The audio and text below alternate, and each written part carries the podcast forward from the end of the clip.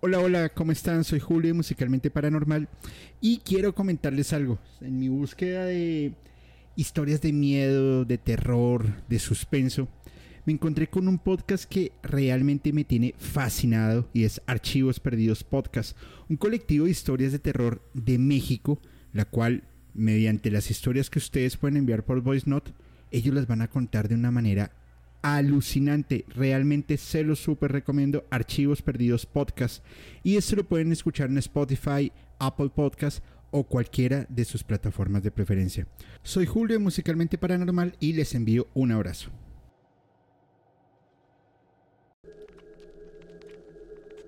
La Sirenita, Blancanieves y los Siete Enanitos, La Cenicienta, Frozen, la compra de Pixar, o el sueño de muchos, incluyéndome, por ejemplo, ir a Walt Disney y conocer a, al ratón Mickey, estar en el castillo de la Cenicienta, más allá de las atracciones, de todo lo que hay, es volver a tener ese niño interno, es justamente poder estar ahí, sentir lo que se siente cuando uno es niño, con esa ilusión, con ese deseo, que por más de 90 años una marca nos ha infundado y nos ha dado esta ilusión, el volver a ser niños. Pero detrás de todo esto, ¿qué se esconde? Detrás de la magia, ¿qué hay? Y cómo una franquicia tan importante se ha logrado mantener a pesar de tantos escándalos y tantas cosas que, que se encuentran día a día. Y que en este año puede haber un detonante bastante importante. Soy Julio y les doy una bienvenida a Musicalmente Paranormal.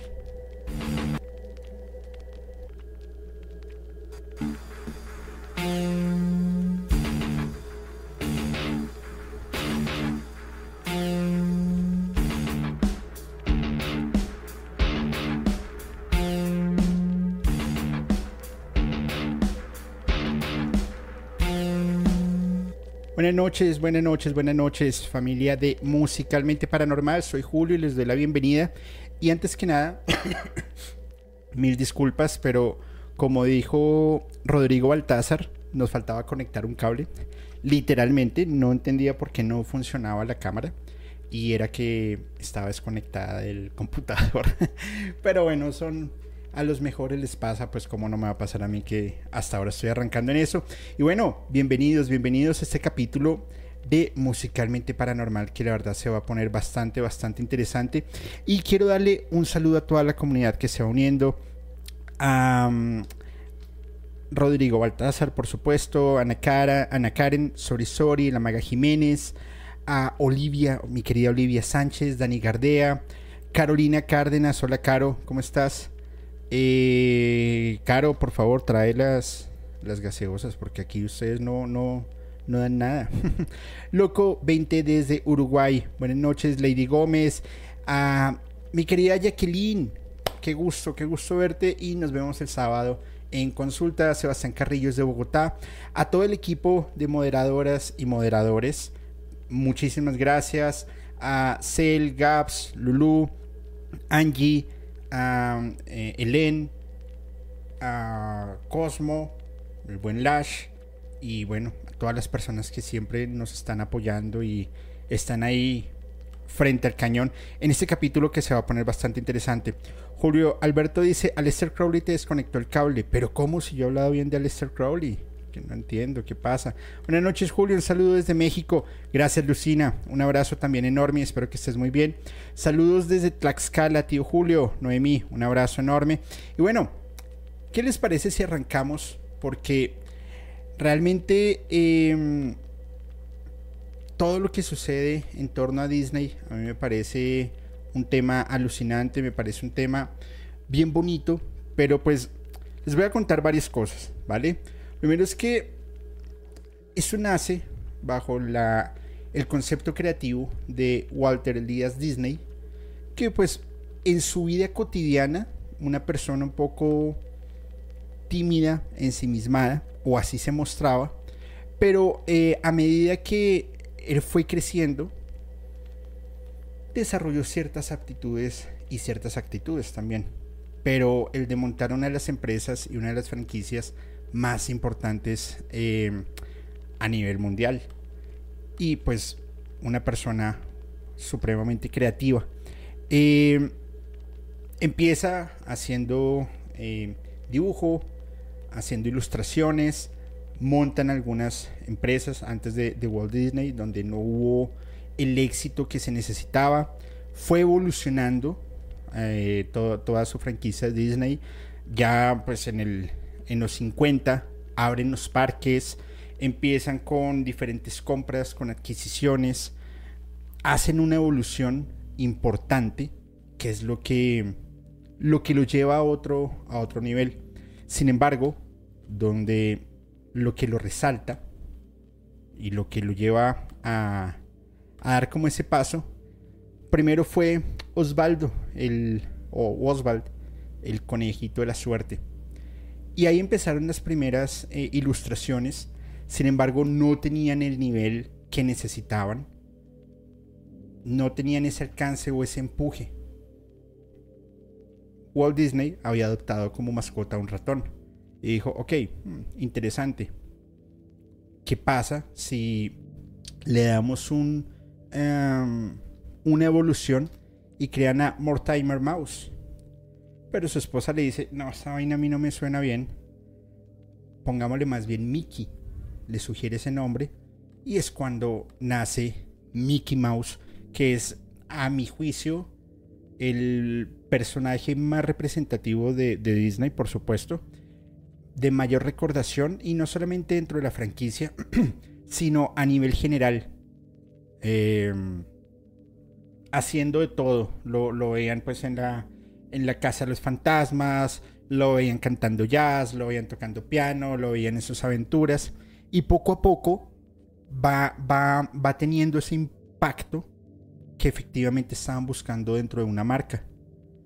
Y Disney se convierte en una de las de las caricaturas más, más, más importantes de, del mundo. Empiezan a, generar contratos con empresas como Colombian Pictures. Em, empiezan a montar justamente bandas sonoras, empiezan a montar historias sobre lo que estaba pasando en las diferentes épocas por donde han pasado. Y empieza a, a montarse en premios como un Oscar, en donde se reconoce a Mickey como una de las creaciones más importantes y por supuesto más disruptivas. Entonces aquí ya se empieza a, colocar un tema bastante interesante. Ahora, no solamente como Mickey empiezan a hacer todo este desarrollo, sino que también montan caricaturas que fueron súper disruptivas, como por ejemplo Los Tres Cerditos, que ha sido el corto animado más exitoso de todos los tiempos. Y durante, en una historia de 8 minutos, logra ganar un Oscar. Entonces, ya a finales de, eh, mediados de los 30, perdón, de tres personas que montan una empresa, pasaron a ser más de 200 personas. Y el éxito que ellos encontraron fue, mediante tiempos cortos, contar historias tan interesantes que a la gente le encantara, que a la gente le gustara, que se interesaran por lo que les estaban diciendo. Y eso era algo pues que ellos decían, wow, hemos encontrado una clave del éxito interesante, pues volvámoslo un negocio.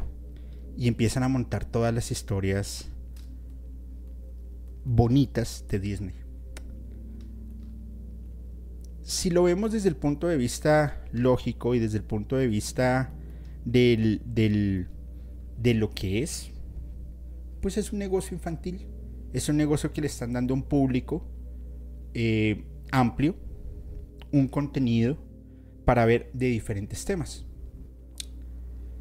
Sin embargo, claramente como se vuelve tan disruptivo, como se vuelve tan penetrante dentro del mercado, pues empiezan a haber ciertos agentes actuando entre sí para ver cómo se puede tener un poco más el control a nivel em, visual, político, todo orientando a que las personas vean hacia un punto.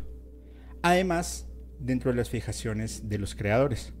Una, una parte dice, Walt Disney era ultraconservador. Otros decían, era comunista. Otros decían, era fascista. No, que era anticomunista. Que hay de todo un poco. Hay un montón de especulación. Sin embargo, Estados Unidos y el mundo entra en una de las épocas más complicadas, por, llamarlo así, que fue la Segunda Guerra Mundial. Y es donde ya se volcan a que las animaciones y a que lo que se debe mostrar no es simplemente para alegrar al público infantil, sino de una u otra manera para empezar a mostrar cierto apoyo y algunas consideraciones de la Segunda Guerra Mundial.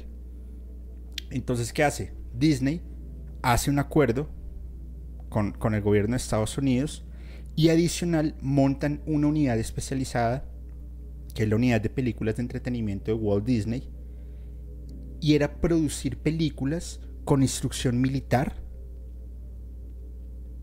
de cómo hacer aeronaves, de cómo enlistarse, de qué apoyar, de qué no apoyar utilizan la figura del pato Donald para comprar em, los bonos de guerra en ese momento. Y adicional, ganan otro premio Oscar. Pues es bastante extraño y bastante aberrante, ¿no? Por ejemplo, Education for Death. Y vean ustedes esto. Yo lo que veo es un apoyo netamente hacia, hacia el movimiento nazi en ese momento, frente a lo que ya estaba sucediendo, a lo que ya se venía primero. Y lo veían bien. Y eso era lo que consumían los niños en su época. Si vemos ojos claros, la cruz asbástica atrás, el saludo al Führer, Führer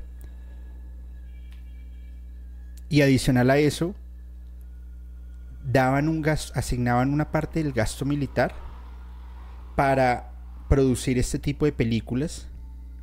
Y Disney lo que hacía era gastaba menos y generaba ahorros. Y con eso pudieron producir, por ejemplo, Bambi, que fue una producción de 1937. Y claramente no tenía nada que ver con la guerra.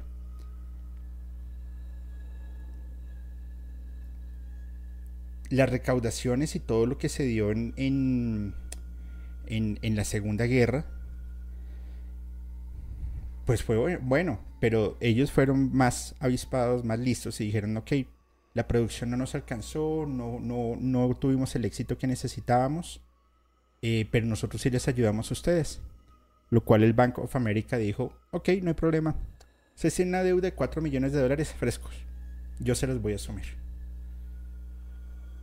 se reúnen el, el, fundador del banco, se reúne Walt Disney y Amadeo Giannini, que era el presidente del Banco of America, dijo textualmente, he estado viendo las películas de Disney con mucha atención porque sabía que les estábamos prestando dinero por encima del riesgo financiero. Son buenos este año, serán buenos el que viene y el siguiente. Vamos a relajarnos y vamos a darles tiempo para que comercialicen su producto de una buena manera. Y pues decían, ok, bueno, muchas gracias. Pero mientras tanto sigamos produciendo. Y así lo fueron haciendo. Entonces mostraban de forma caricaturesca una Segunda Guerra Mundial eh, más polite, más divertida, no mostrando todo el riesgo y todo lo que, lo que se venía tejiendo, porque era una barbaridad y aprovecharon un, momento económico interesante para, pues para montarse en esto. Y ya está. Pero fíjense que todo es cambiante y todo es de adaptabilidad. Porque Walt Disney en los 40 cambia totalmente sus ideas políticas hacia ser conservador, hacia el Partido Demócrata, y después cambia su lealtad al Partido Republicano. ¿Y por qué? Porque encuentra que también hay un apoyo económico, puesto que venía con una competencia impresionante por el nacimiento de Warner Bros. y de la Metro Golden Mayer. Entonces, claramente, pues ellos tienen que montarse rápidamente, adaptarse y ver hacia dónde se tienen que, que virar. ¿Y qué tienen que hacer?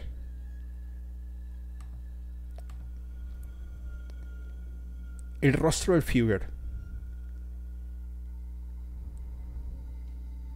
Y salvo mejor opinión de ustedes, por supuesto, pues es un apoyo completo hacia, hacia la Segunda Guerra Mundial, hacia el armamentismo, hacia Hitler y propiamente Estados Unidos. Pero qué raro porque Estados Unidos pues iba en contra. Entonces, ¿por qué permitían que una de las empresas más disruptivas sí los apoyara? Y pues es muy sencillo. Porque es un excelente negocio. Y lo vamos a ver en el capítulo que le siga este, en, complot y en crudo y sin censura, perdón. Porque hay un tema de complot acá bastante, bastante fuerte. Aquí mostramos ya, yo lo podría ver, o, un, o una bomba atómica pequeñita, o diferentes misiles. Ahí el pato Donald asustado. Pero... Pero ellos están convencidos de que así se hacía. Lo que les hace ganar el Oscar en ese entonces, les muestro acá, era la película Victoria por el dominio aéreo. Y pues claramente dentro de la Segunda Guerra Mundial y dentro de enfrentamientos bélicos, pues el espacio aéreo sí que es predominante. Pero fíjense que Walt Disney aquí no lo mostraba, o sea, a pesar de que era animado, esto no era una película para niños. Aquí lo que se estaba mostrando realmente era la barbarie y la, la miseria y el aprovechamiento claramente sobre los recursos de una, de una guerra. Y eso era lo que consumían los niños. Y lo que se sigue consumiendo hoy por hoy. Pero pues no pasa nada. Al final, lo que hacen ya en los años 40 es montan una alianza que es la Alianza, Alianza Cinematográfica para la Preservación de Estados Unidos, y tratan de detener un poco la creciente ola del comunismo, del fascismo, de todas estas creencias, y tratar de, de, bajarlo un poco. Desde el año 40 hasta el 66, Disney empezó a hacer todo esto. Pero vuelvo y les pregunto a todos ustedes, si esta era una empresa estadounidense, las más importantes, ¿por qué ese apoyo fascista? No tendría sentido, ¿cierto? Para mí no, ninguno. Al final del ejercicio, pues, era lo que se estaba mostrando. Y bueno, es lo que es. Voy a leer sus comentarios y vamos mirando a ver ustedes qué opinan y ahí vamos avanzando. Porque a mí me parece la verdad es que es un tema un tema bien raro, bien bien raro. Vamos a ver, eh, a ver, a ver. Tremendo eso, dice Claudio Manuel. Así es. Loco dice, uff, qué groso esto. Y Nitza, mi querida Nitza, ¿cómo estás? Tal cual, la guerra es el mejor negocio, sí. Estados Unidos se metió tarde a la guerra, dejó que Europa se desangre. No tarde, fueron em, listos porque se metían cuando podían aprovechar absolutamente todo su... Em, ¿Cómo decirlo? Podían aprovechar el momento ideal para no perder los recursos. Básicamente era eso. Entonces, bueno. Becky Baker, somos casi 300. Becky, muchas gracias por tu aporte y te envío un, abrazo enorme, enorme, enorme. Lucrando con la miseria humana, Disney no le extraña. Puede ser, puede ser. Paso le doy la bienvenida a todas las personas que se van inscribiendo en, en las membresías para los contenidos exclusivos. Olivia Sánchez, Afer García, Fanny Paulete, Planeta Estrella, Lluvia Dark, Maritza Gaitán, Loco 20 Uy eh, y Anabel Guzmán. Muchísimas gracias y pues espero que estén muy bien. Gracias por apoyarnos. Sí, definitivamente es lo que es. Bambi me sacaron del cine una presentación especial del Día del Niño con mis juguetes, a llorar con mi, con mi mamichi. Mm. Fue estrategia, claro. En verdad, que está en un camino nueva pandemia este año. Ya lo, lo, hablamos en el siguiente capítulo, justamente. Caro Rodríguez, ¿cómo estás? Buenas noches. Qué buen tema. Gracias, Caro. Un abrazo enorme. Y sí, para mí es una estrategia que claramente se da. Pero fíjense en algo. Uno de los rumores que más hay eh, rondando por la industria de... Mm, bueno, que está rondando. Básicamente es que Walt Disney era un infiltrado del FBI y no se me haría raro. No se me haría raro. Pero qué forma tan mórbida de, de, filtrar información porque es a través del mercado infantil. Pero al final queda dentro de, dentro de hipótesis de conspiración y ya cada quien pues lo determinará qué creer y qué no. Yo simplemente les dejo la puerta abierta para para pensar y para creer lo que ustedes mejor crean conveniente. Justamente hoy respondí a un comentario de una persona que me decía, pero ¿cómo? Tú estás diciendo que lo, del primer capítulo de, de um, Crudo y sin censura era mentira, que el eh, pizza, ya saben, no existe. O no existió. le dije, sí existió. Lo que no creo que haya existido es lo que hacían en los restaurantes. O sea, no creo. Pero yo no les estoy vendiendo acá una idea. Yo les estoy dando un punto de vista donde les pido por favor que no me crean. Investiguen otras fuentes y ahí pueden encontrar unas respuestas bien interesantes. Vamos a continuar. Al principio de los 50 se estrena La Cenicienta. Y este es un, cuento. Un cuento que le venden a, muchas niñas. De su príncipe azul y lo de la zapatilla. Las hermanas malas. Y realmente es una de las películas con mayor éxito en todo Disney. Porque eh, gastaron 2.2 millones de dólares y en el primer año la película recaudó más de 8 millones de dólares. Y empiezan a, ver que hay un negocio interesante, empiezan a montar dinero, a juntar dinero, sacan ya producciones, eh, largometrajes de imagen real con personas reales como La Isla del Tesoro, Los Arqueros del Rey, Alice en el País de las Maravillas, Peter Pan dos versiones, los nueve ancianos y ven que ya el cortometraje lo tiene, el largometraje lo tienen, están vendiendo mercancía. ¿Qué hay que hacer? Pa, montémonos a los parques de diversiones. Y empiezan a montar parques de diversiones, el primero en 1955 en California. Luego en el 71 un parque temático destinado para un público mayor. En el 83 otro parque en Tokio y en el 92, em, el primer parque en Europa, en París. Y dicen, ok,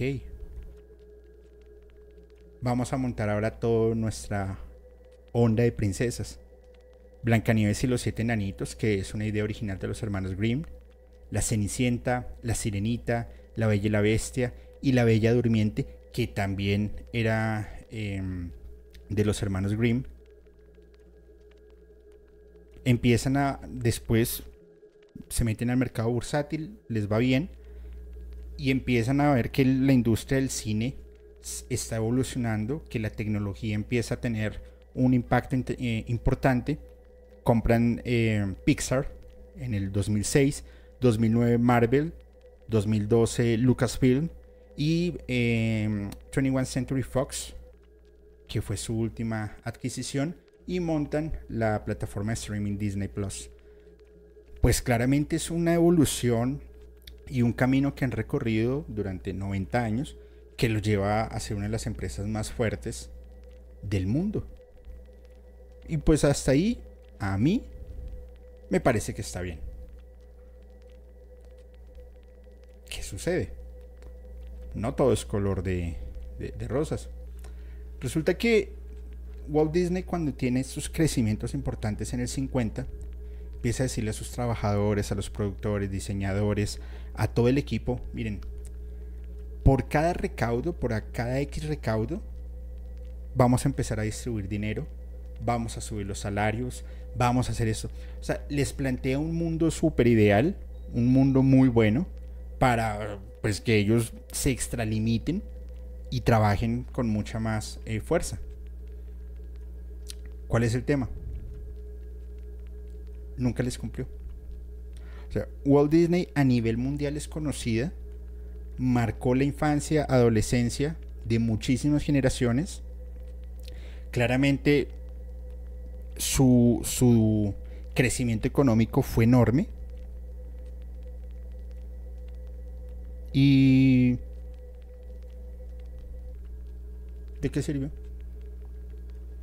Si a los empleados no les, no les pagaron. Las personas que trabajan dentro de los parques, algunas denuncian que tienen jornadas de hasta 20 horas sin muchos derechos, em, que son sometidos a, a, unos entrenamientos muy fuertes y que si tienen alguna falla, inmediatamente son despedidos. Mm, los les venden la idea de que es el trabajo de sus vidas. A mí en lo personal me encantaría trabajar en Walt Disney. Pero después de ver esto yo digo, ok, creo que ya no. Porque los, los trabajos rasos realmente son mal pagos y tienen un maltrato eh, bastante, bastante denso. Tienen muchísimas demandas por acoso laboral, por acoso sexual, por em, bullying, maltrato psicológico, inclusive personas que han denunciado y que tienen pruebas, algunas han sido desaparecidas. Entonces, el parque, el parque y la marca como tal tiene un control súper denso con sus empleados. No celulares, no cámaras, no puedes usar bigote ni barba, no puedes señalar así si no tiene que ser así, o solamente con dos dedos porque puedes eh, molestar a alguien. Bueno, eso lo, lo entiendo. Los salarios son irrisorios, al parecer. Y esto no es de ahora. Esto viene desde mucho tiempo atrás. queda en especulación. Pero las personas que han trabajado allí tienen unas historias bastante perturbadoras, sobre todo en los parques. Ahora, Walt Disney muere em, de 63 años, un cáncer en el pulmón, porque él fumaba en exceso, cigarrillos sin filtro y nada, nada que hacer. Una de las teorías de conspiración que hay es que Walt Disney eh, fue crionizado momentos antes de morir, quedó congelado y que en algún momento la tecnología lo podría eh, curar, lo cual no creo. Me, parece que ya es muy fantasioso y sobre todo pues para la época que no existía y no existe aún esa tecnología de crionización y después de revivir. Pero hay personas que, que, lo, que apoyan esto y a medida que va pasado el tiempo, esto ha crecido muchísimo más. Bueno, está bien. Está bien. Disney no crece solo. Disney crece por el apoyo del gobierno y Disney se hace su jump gracias a la guerra y gracias a todo lo que, lo que ellos quisieron hacer. Ah, pero bueno, primer mito, pues que Walt Disney está congelado. El segundo, pues que fue una, un agente del FBI y esto fue por una denuncia que salieron en los años 90, en donde desclasifican unos archivos y en esos archivos empiezan a encontrar que sí habían como rastros en las películas, que habían documentos, que habían guiones, que eh, Walt Disney estaba envuelto en, un movimiento que se llamaba el marcartismo.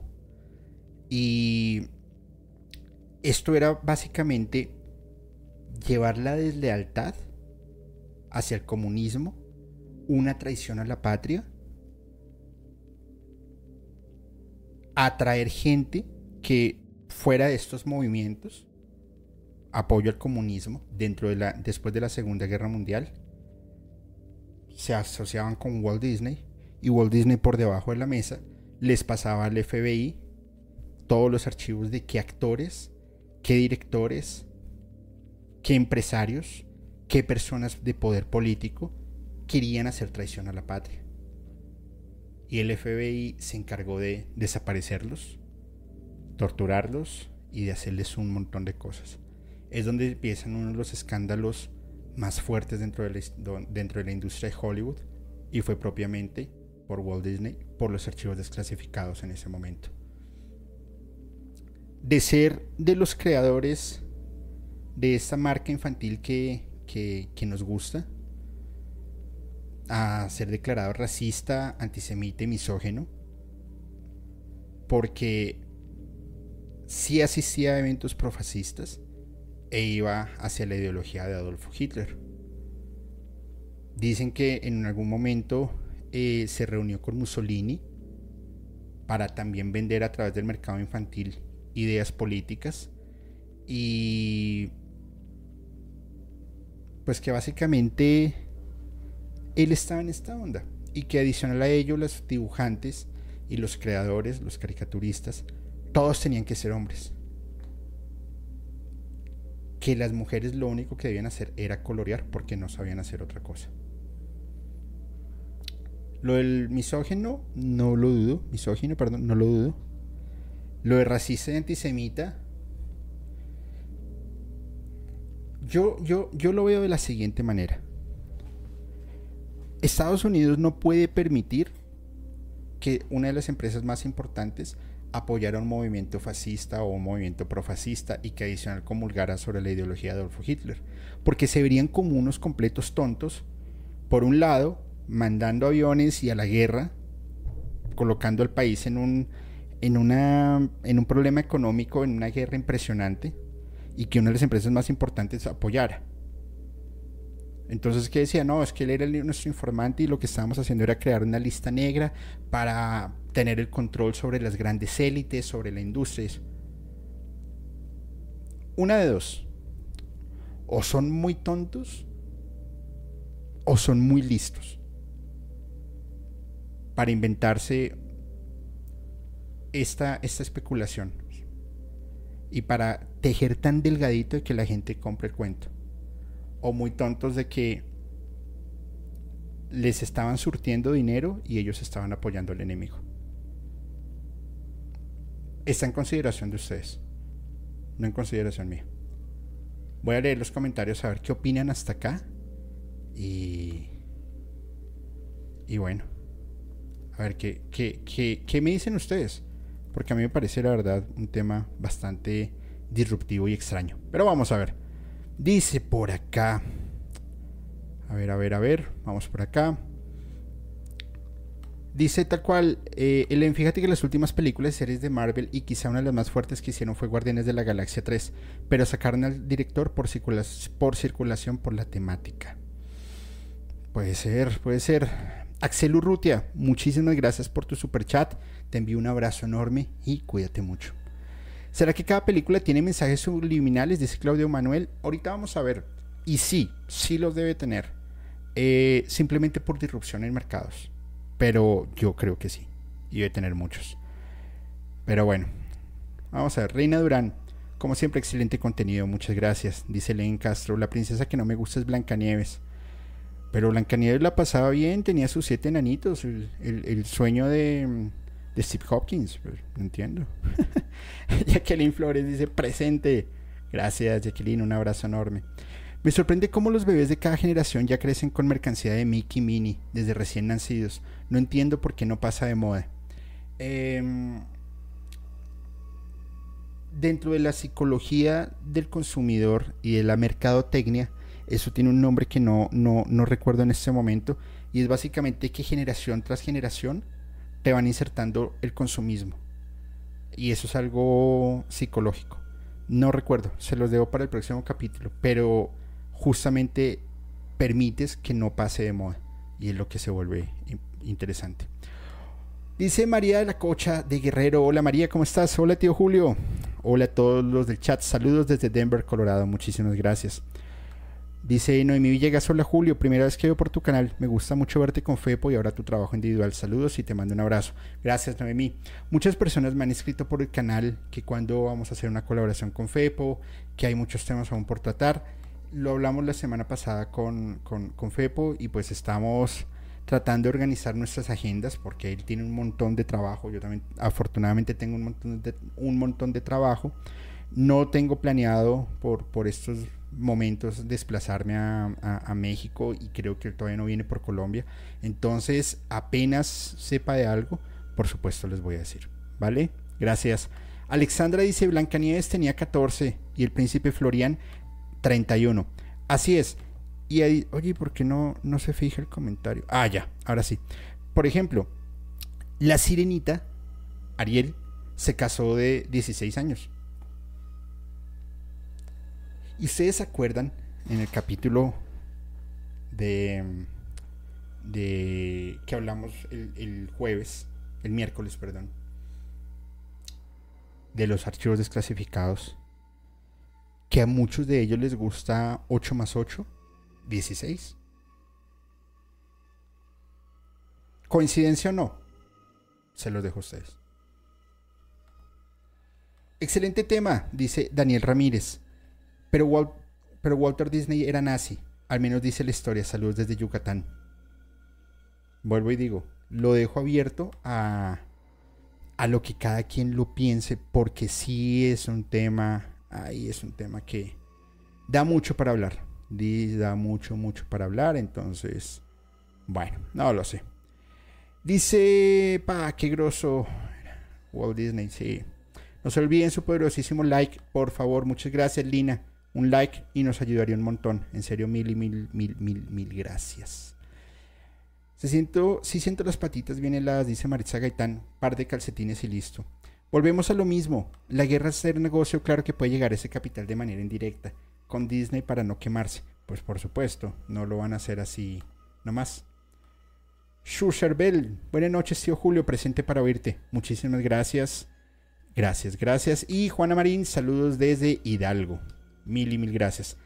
Vamos a continuar. Porque resulta que, adicional a lo que se ve de, Disney, uh, aquí hay un tema bien particular. Y este es un tema que por la internet sí que ronda pero realmente vale la pena destacar, y era justamente lo que preguntaban hace un ratico. ¿Será que las películas traen sus mensajes subliminales? ¿Y qué quieren ver con, con, con estos mensajes subliminales? Veamos, por ejemplo. Siento un Dálmatas. Para mí es como, como el top 5 Está dentro del top 5 de películas. Es una de las películas que más he visto de Disney, tanto en versión em, muñequitos, versión animada, como en, en versión humana. Me encanta. Pero porque uno de los muñequitos tenía el signo o el eh, isotipo de Playboy, Beach and Head, and Head, perdón, o la silueta de una mujer desnuda. ¿O será un efecto Mandela? Puede haber de todo un poco. Pero a mi juicio siempre van a insertar algún tipo de mensaje oculto para algo. Por ejemplo, el, el cura con erección, que es así real porque bien morboso fui busqué la película y efectivamente. Raro, ¿no? o esta escena de, de, de mm, Aladdin en donde dice, o sea, hay dos versiones, una que dice desnúdate, desnúdate jovencita, pero no se entiende muy bien, la otra opción dice quítate gato. No sé. Pero los mensajes subliminales no solamente son visuales, en su gran mayoría, de por sí para que tengan un mayor impacto, entran a través del, de las ondas sonoras, del oído de música, de frases ocultas para generar esa recordación. Y es donde Disney podría estar eh, pues llevando a que las jovencitas, ya lo vamos a ver, no me quiero adelantar. Los rescatadores. Y miren esta foto allá atrás de una mujer como, como bastante extraña, ¿no? Y les pido por favor que lo vean, vean las películas porque Porque sí que es feo. A mí, a mí eso me. Como, como dijeron por ahí, infancia destruida. La sirenita. Que dicen que aquí una de las. De las. En el castillo del fondo tiene forma de pene. No lo sé. Lo que dice es que yo tuve una jefe que sí se parecía a Úrsula.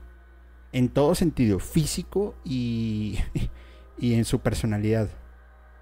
Y le decíamos así Úrsula. Espero que no esté viendo el capítulo porque se va a enojar conmigo. O que lo sepa. Le decíamos Úrsula. Era bien mala. Ahora ya me cae bien. Lilo y Stitch. Me encanta esa película también.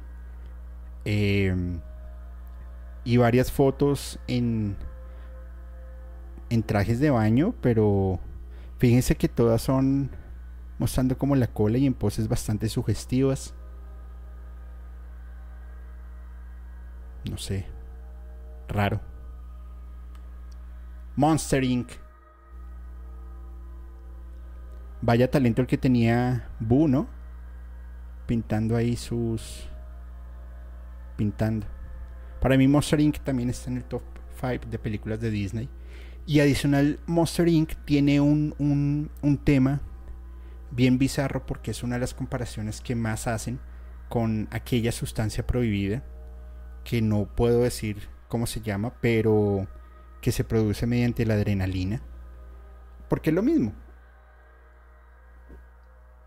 Simplemente los monstruos asustaban a los niños para lograr em, que se cargara la ciudad con su, con su miedo y los monstruos poder sobrevivir. ¿Y cómo se generaba esto de la adrenalina? Igual, asustaban a los niños, los traumatizaban, les hacían un montón de cosas para extraer lo que ya saben que extraían. Y es una de las teorías de conspiración más macabras que hay dentro del mundo. Para mí, mi película favorita de Disney de todos los tiempos y persona que no le gusta esta película tiene un lugar reservado en el infierno. El Rey León. Y se los juro, yo no puedo ver el Rey León porque lloro cuando muere Mufasa. Sea, Scar era un desgraciado. Pobre Simba. Y Timón y Pumba me caen muy bien. Pero esa es una de las imágenes que más se, se, ha divulgado por el internet. Yo no lo veo como una pareidolia, sino realmente lo veo como una como un tema muy sugestivo. La palabra sex que no tiene ningún sentido estarlo colocando al mercado juvenil. O de pronto sí. No sé. Porque las aberraciones dentro de los directores, guionistas, editores, creadores de las películas de, no solamente de Disney, sino de muchas películas a nivel general, pues sí que es una pasada. ¿O qué me dicen, por ejemplo?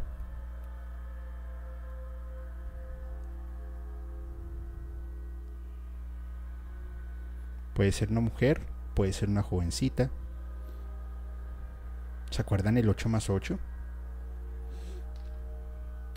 Definitivamente en las películas, en mi gran, en mi opinión personal, mi gran opinión no. En mi opinión personal, las películas sí tienen que tener justamente estos mensajes para generar esta disrupción.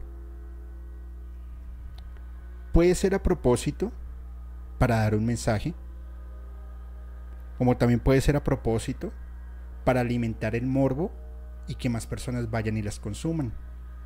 Pero quienes la consumen son el público infantil. Entonces, ¿qué sacas en colocar todo esto? Ahora, es verdad, ahora estamos en una, en una eh, generación y en una sociedad en donde nos fijamos en los mínimos detalles e hilamos, e hilamos súper delgado para poder encontrar, eh, no sé, cosas. Pero pues hasta qué punto es cierto. Hasta qué punto realmente quieren hacernos ver lo que esta industria hace. Lo que esta industria quiere. ¿Me explico? ¿Qué opinan ustedes? María Olivares dice, tío Julio, mi aportación para que pronto puedas venir a Estados Unidos. Felicidades por tu podcast. Qué buena onda, María Olivares. Muchas gracias y sí, esperamos pronto poder estar en Estados Unidos y hacer allá cosas súper interesantes como ver al ratón Mickey. cuando vean este capítulo me van a tener como Garfield con, el, con mi cara y una, un prohibido. ¿Por qué habrán dejado el ratón al dominio público? Porque pensaron que 95 años nunca se iban a acabar. Y al estar en dominio público ya se anunció que le están haciendo una película de terror, eh, algo muy tildado como hacia It, la cosa. Eh, es lo que es. Faltan la mitad de likes y se los merecen esos y mucho más por su excelente contenido. Muchas gracias, Lina. Un abrazo enorme. Alejandro Hernández, saludos, tío Julio, desde Guadalajara. Gran en. Gracias. Dice, y sí, pensé en cualquier otra peli, menos en 101 Dálmatas yo también, yo dije, no, siento un Dálmatas, no, es que es una de mis películas favoritas, en serio, en serio, en serio, a mí siempre me gustó siento un Dálmatas. Una vez le pregunté a un guionista que por qué hacían eso, y él me dijo, eh, me dijo así, son chistes de dibujantes. No, pero qué chistes tan bárbaros, por favor. Timón y Pumba están basados en dos personajes que tienen podcasts paranormales. Ok. Mm. No entendí, pero bueno. Gracias. Amo a Timón y Pumba. Sí, sí, sí. La verdad es que Timón y Pumba para mí eran una nota. Tengo un Michi. Voy a ver si tiene esa figura. ok. Vayan y la, y, la ven y ahí súper pendientes. Gracias, Sori Sori, por tu aporte. Un abrazo enorme. Lauroquito, saludos, tío Julio de Colombia. Muchas, muchas gracias. Aquí seguimos. Ahora, vamos a continuar acá. Quito acá el chat. Perfecto les pido por favor, porque no solamente van hacia, la, hacia, hacia este público mediante las películas, sino también en, sobre todo iniciando los 2000, cuando el público consumidor, por la diversificación de los medios de comunicación, empieza a entrar a la adolescencia, empiezan con temas de fiestas, empiezan con temas de... Em, la adolescencia, los amigos, y empiezan también Disney adaptarse y a montar seriados, como por ejemplo High School Musical, que es uno de los que más recuerdo, eh, que marcó una, una generación completa. High School Musical, me acuerdo que ellos hacían, no, no propiamente los protagonistas, los actores, sino hacían eh, High, School, High School Musical on Ice y era todo un montaje completo de patinaje sobre hielo y eso recorrió básicamente toda América y así hubo un montón. También montaban a las estrellas famosas o pues que querían volverlas famosas justamente para inspirar a, este mercado juvenil a que quisieran convertirse en estrellas y a que estuviesen eh, mirando y cómo podían ser unas estrellas básicamente pero muchas de ellas se salieron de control o las llevaron a estados lamentables. Por ejemplo, ¿qué opinan ustedes? Cristina Aguilera. Y la verdad, a mí Cristina Aguilera me parece una mujer súper guapa. Eh, tenía una canción que esa mujer me parecía muy linda, pero su declive fue una pasada. Y claramente censurada y observada después, porque todas las personas del estrellato, infortunadamente, tienen una vida tan, tan poco de ellas, tan poco controlable, que pues que simplemente las acaban y que no les importa. Britney Spears. Ya ustedes saben por todo lo que pasó Britney, por el tema de su papá. Eh, ese estado caótico que la llevaron, que hoy por hoy ella dijo, pero ni loca vuelvo a la industria musical, no voy a hacer eso. Y a Britney eh, no sé, es muy triste lo que le pasó a Britney. Miley Cyrus, que después de ser una de las estrellas de Disney más aclamadas y, de querer ser, de que muchas niñas querían ser como ella, pues fue una mujer que básicamente está en un estado lamentable. Y yo les pregunto algo. Si Disney los saca a la luz pública, al aire, les da la fama a un público infantil, juvenil, ¿por qué permiten que lleguen hasta esto? No se supone que lo que quieren es seguir vendiendo y tendiendo esta, esta disrupción en el mercado. ¿Por qué esos artistas pueden tocar este límite? Porque pueden llegar a, a, perder el control de esta manera tan, tan brutal. Y como padres, se permite que los, niños, niñas y niños, que estos sean sus ídolos. Y ojo, no estoy generalizando porque hay otros que les ha ido muy bien y han sabido cuidar sus carreras. Pero Disney básicamente les quita el respaldo, los utiliza, los deja en un estado bombeado y cuando ya no tienen esa disrupción o esa fuerza, acompañado de malos amigos, acompañado de malos representantes, de malos orientadores, pues simplemente se va a que entran en depresión absurda y en ansiedad porque ya no sienten ese respaldo, ya no sienten la energía, ya no sienten esa adrenalina de estar haciendo las cosas que pierden totalmente el control de sus vidas. El caso de Miley Cyrus es es súper fuerte. Justin Timberlake,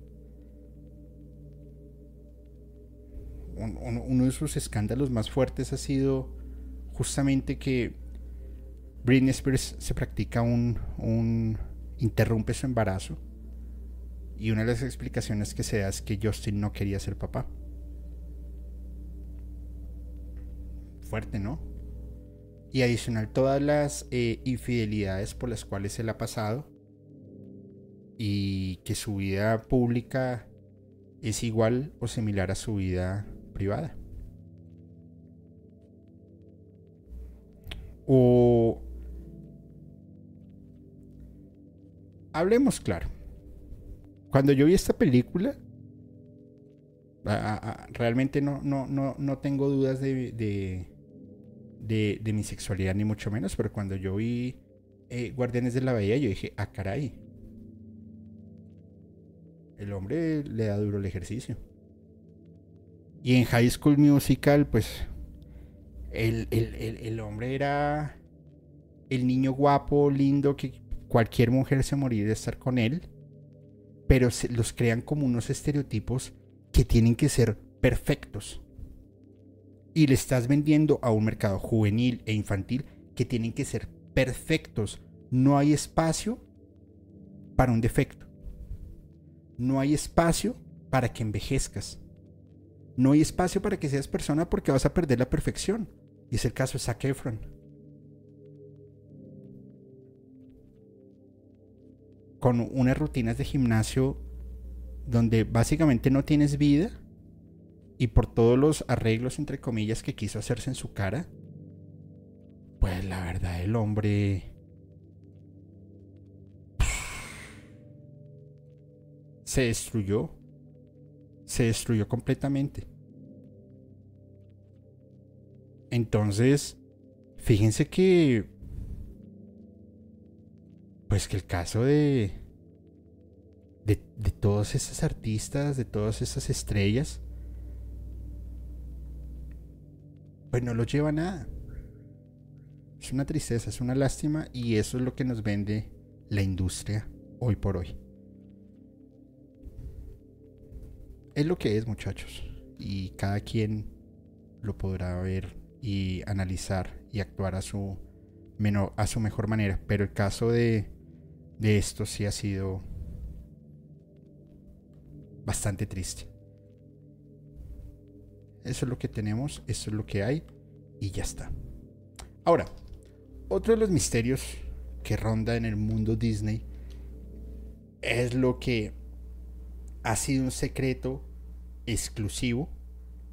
Nada, mentiras, dejémonos de patrañas. Es un secreto que todos lo sabemos.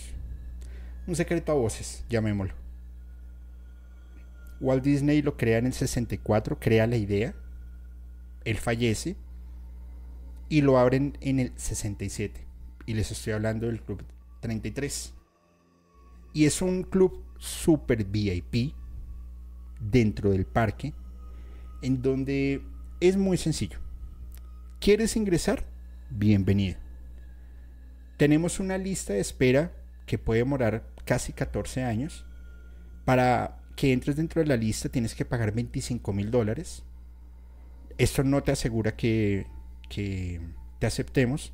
Y adicional, tienes que pagar 10 mil dólares por integrante. Eh, una rentica. Por mantenerte. No pueden ser miembros desconocidos. Básicamente tiene que ser bajo representación, como una logia. Al año se pueden aceptar máximo 100 eh, personas nuevas y al año se postulan más de 800. Pero, ¿qué hay en ese club? O sea, tienes que ser muy egocéntrico, muy ególatra para querer pertenecer a ese club, a ese club de esa manera. Ah, entendiendo que hay personalidades como Tom Hanks, Cristina Aguilera, Elton John, pero es una especulación, así como la lista Epstein. O sea, están los nombres, pero no saben si son inculpables o inocentes. Aquí están los nombres, pero no saben si están o no están. Pero el club existe. Y está dentro de una de las calles mágicas, como la llaman así, eh, en Disney. Y básicamente lo representan así. 33. Es el único lugar en todo el parque en donde se pueden consumir bebidas alcohólicas, en donde se puede fumar y una variedad de licores ultra premium de la mejor calidad em, y una variedad gastronómica a nivel mundial. Es un museo, además de ser un restaurante, es un museo donde se encuentran los, eh, los primeros bocetos que, de, de Disney. Adicional se encuentran cuadros, esculturas, todo realizado y hace la temática claramente de, de Disney. muchas personas que van al parque paran allá, aunque sea tomarse una foto en la puerta, comprar uno que otro souvenir y y ya está. Básicamente lo que quería eh, Walt Disney era atraer justamente a estas personas que tenían mucho dinero, no solamente el mercado infantil, y que hubiese entretenimiento para todo el mundo, para toda la familia tenía que haber entretenimiento. Y ay, qué bonito. Muchas gracias. Gracias, señor Disney, porque pensábamos en todos. Entonces esto era ambiente familiar. Pero alguien que entendió que esto podía ser un negocio era este personaje que les voy a mostrar acá. Permítanme, por favor. Quito acá esto. Ya está. El señor Richard Cook, que fue uno de los presidentes ejecutivos de Disney más aclamados, más importantes y más disruptivos. Por una razón. Eh, trajo mucho dinero. Pero muchísimo, muchísimo dinero. Dice Maritza Gaitán, no se escucha. Ok, eh, ¿me están escuchando? Porfa. ¿Me escuchan bien? Por favor, antes de continuar. Porque si no, reviso acá el audio en un momentito. Voy a subirlo acá un poquito. Por favor, ¿me confirman si me están escuchando? Ok, perfecto, muchas gracias. Resulta que el señor Richard Cook trajo muchísimo dinero al parque. Pero un montón. Fue uno de los que más impulsó las líneas de cruceros. fue los que impulsó las inversiones. Fueron los, fue el que impulsó estos cambios que estaba trayendo los 2000 frente a medios de comunicación, los inicios de las redes sociales, la diversificación de la información. Pues la verdad, un presidente ejecutivo que cualquier empresa quisiera tener. Y eso me parece bastante bueno. Pues quién no, al final esto es un negocio. Y listo, ya está.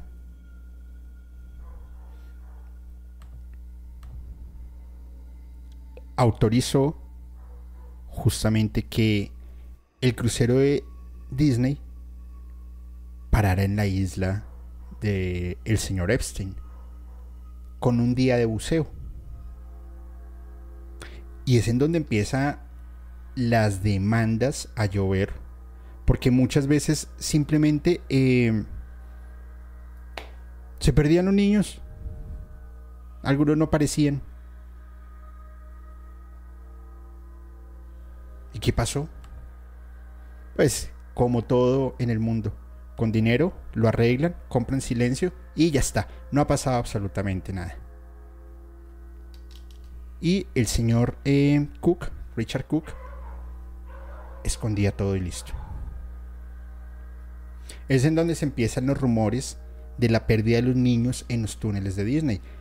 Es verdad, hay túneles en Disney, hay, una, hay casi una ciudad entera dentro del parque eh, subterránea, porque ahí es en donde pasan los, em, eh, los empleados o el personal, es en donde pasa mantenimiento, es donde están algunas de las oficinas. Es normal. En muchos hoteles las oficinas son subterráneas. Es normal, no, no es un misterio. Pero se perdían los niños dentro del parque. Y adicional que se perdían dentro del parque, eh, también se perdían en el en el en el que en el en el crucero. Pero ustedes qué me dicen de esta fotografía?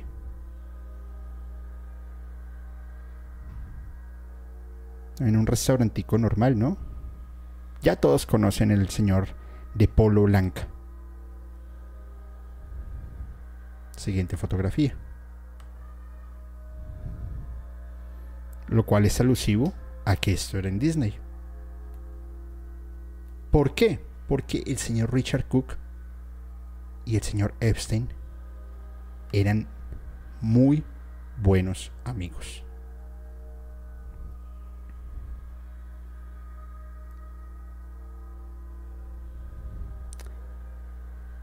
¿Y qué pasa con que fueran amigos?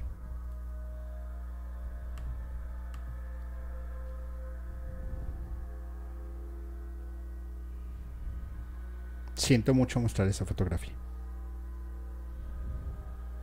Pero eso a mí me suena que era tráfico, ¿no? ¿Cuánto costaban?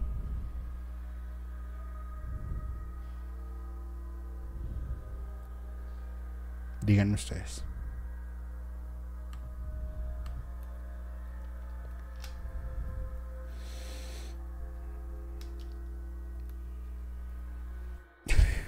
¿Qué les puedo decir? ¿Está o no está relacionada? ¿Será que el Club de los 33, como la masonería, la 33, último nivel? Número maestro. Solamente los maestros y líderes pueden entrar acá y pueden hacer lo que quieren. Club 33 sería un, una extensión de toda esta red que se tejía de, del tema Epstein. ¿Ese es el consumismo? ¿Eso es lo que queríamos marcar? Díganme ustedes qué opinan, pero a mí me parece muy enfermo. Muy, muy enfermo. Siento mucho, pero es la realidad. Dice Ana Garó, no sé si ya lo mencionaste, pero entonces el último caso de la niña que se perdió en el baño del parque fue verdad. Saludos. No sé si fue verdad o no, Bruno, no tengo pruebas, pero para mí sí, claro. Es un negocio. Y, y hoy el señor Epstein no está, pero esa red sigue. Y no es en, en la isla de él, es en cualquier otro lado. Puede ser en cualquier ciudad. ¿O ustedes creen que no se sigue traficando? Por supuesto. Es un negocio y el negocio no lo van a dejar perder porque es lucrativo. Es la realidad. La verdad es una foto bastante alarmante y es muy triste. Es muy duro. Los niños son muy manipulables, así es Laura. Los niños son manipulables. Abigail Guzmán, en verdad como quisiera que esas personas paguen por todo el mal que hacen. Es una red muy grande, es a nivel mundial, claro. Es una, nivel, a nivel mundial. El Dalai Lama lo sabía. Mm. A Hillary Clinton le sacaron de los documentos si era más de lo que pedía Pixie Hot Dogs. No lo sé. Saludos desde Medellín, Diana Marcela Marín. No lo sé, no lo sé. Pero al final es una industria mórbida y es todo lo que nos está envolviendo y es todo lo que por lo que hoy vivimos y lo que hoy pasamos. Cortan una cabeza y salen 10 más. Es correcto. Es la lo, lo lastimoso de este negocio. Siempre va a haber alguien más. Lo dicho, tengamos cuidado con lo que consumimos. No todo es como lo pintan. Y esta es nuestra responsabilidad seguir apoyando o tratar de hacer agentes de cambio para que esto para pues valga la redundancia, para que cambie el mundo y para que realmente podamos avanzar como podemos ser. Espero que este capítulo les haya gustado por favor déjenos su like, compártanlo al terminar la emisión con el hashtag musicalmente paranormal, déjenos su comentario, esto nos va a ayudar para que la comunidad siga creciendo. En 15 minutos iniciamos crudo y sin censura, el segundo capítulo que la verdad es una pasada porque traemos también unas pruebas que está muy, muy, muy, muy fuertes. Dice Gara Hernández, ¿en qué momento, perdón, en qué momento es más importante lucrar que otra cosa? Hmm. Así es. Y Frank Boy, ¿y la red que hay en Cartagena, Colombia, es la misma red que tenía Epstein? ¿Y por qué crees que Pastrana trajo a, Maxwell en el 2007 a Cartagena justamente? Por favor, activen su membresía. Es un tratamiento, es un tratamiento, perdón, es una membresía muy económica que la verdad el contenido está muy bueno, crudo y sin censura. Eh, los links están por todos lados, están en mi Instagram. Creo que están en, la descripción del capítulo, permítanme lo verifico. Si no, por favor, alguna de las moderadoras o moderadores, por favor, pasar em, la, el link para que se puedan suscribir, porque la verdad está bastante, bastante bueno. Tiene conexión Epson con Disney, dice Memo Cantú. Eh, Memo, lo acabo, lo acabo de decir con fotografías y todo, claro. Hay una, una conexión súper fuerte ahí. Y, bueno, saludos desde Sonora, saludos de Ángela Paola y Dulce Rubí de su mamá, soy tu admiradora. Muchas gracias, Leonor, muchas, muchas gracias. Y antes de que se vayan, por favor, por favor, por favor, eh, necesito dar unos saludos antes de que se me vayan, porque eh, si no, no me lo voy a, no me lo voy a perdonar. Espérenme, porque primero, eh, Ángela Salinas y su mami, que nos ha acompañado. Y su mamá dice, pónganos por favor el, podcast de esos muchachos que son todos inteligentes. Qué bonita. Muchísimas gracias. Espero que estén muy bien y les envío un abrazo enorme, enorme, enorme. Gracias, en serio. A ver, a ver si lo logro encontrar. No se me muevan. Porque es que son un montón de cumpleaños. Y está. María Pinto. Eh, cumplió años en enero. Marve Fuentes. Erendira, antes eh, alias Lluvia. Muchísimas gracias, Erendira. Te envío un abrazo enorme. Eh, Marjoli, que el 9 de enero, el 9 de enero cumplió 45 años. Marjoli, espero que le hayas pasado súper bien. Mucha paz, mucho amor, muchos éxitos para que siempre estén muy, muy, muy, muy bien. Y bueno, ahí está. Nos vemos en 15 minutos. Muchísimas gracias. No, eh, Caro, Crudo sin censura es aquí, en el canal de Musicalmente, activando su membresía. Es más, vamos a hacer lo siguiente. Voy a dejarles el link del capítulo y ahí mismo pueden activar también su membresía.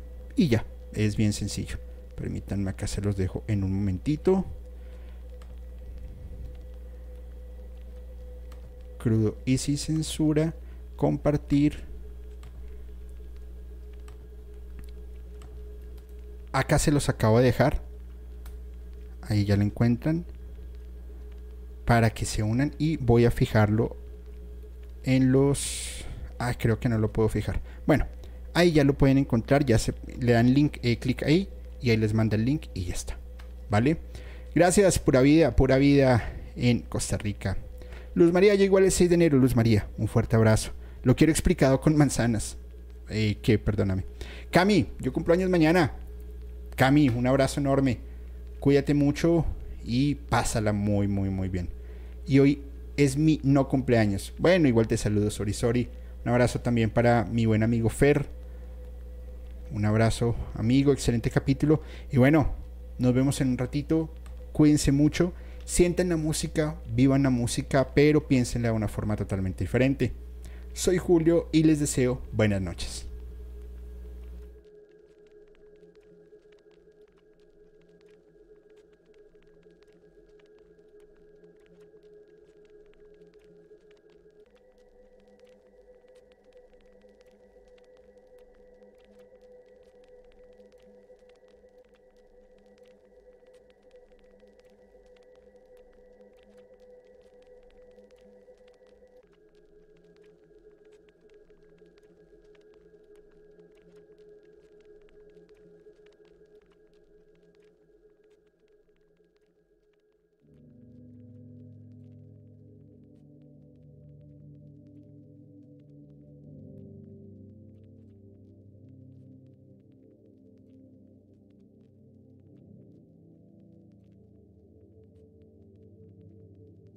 Hola, hola, ¿cómo están? Soy Julio, Musicalmente Paranormal, y quiero comentarles algo. En mi búsqueda de historias de miedo, de terror, de suspenso, me encontré con un podcast que realmente me tiene fascinado y es Archivos Perdidos Podcast, un colectivo de historias de terror de México, la cual, mediante las historias que ustedes pueden enviar por Voice Note, ellos las van a contar de una manera alucinante. Realmente se lo súper recomiendo. Archivos Perdidos Podcast. Y esto lo pueden escuchar en Spotify, Apple Podcast o cualquiera de sus plataformas de preferencia. Soy Julio Musicalmente Paranormal y les envío un abrazo.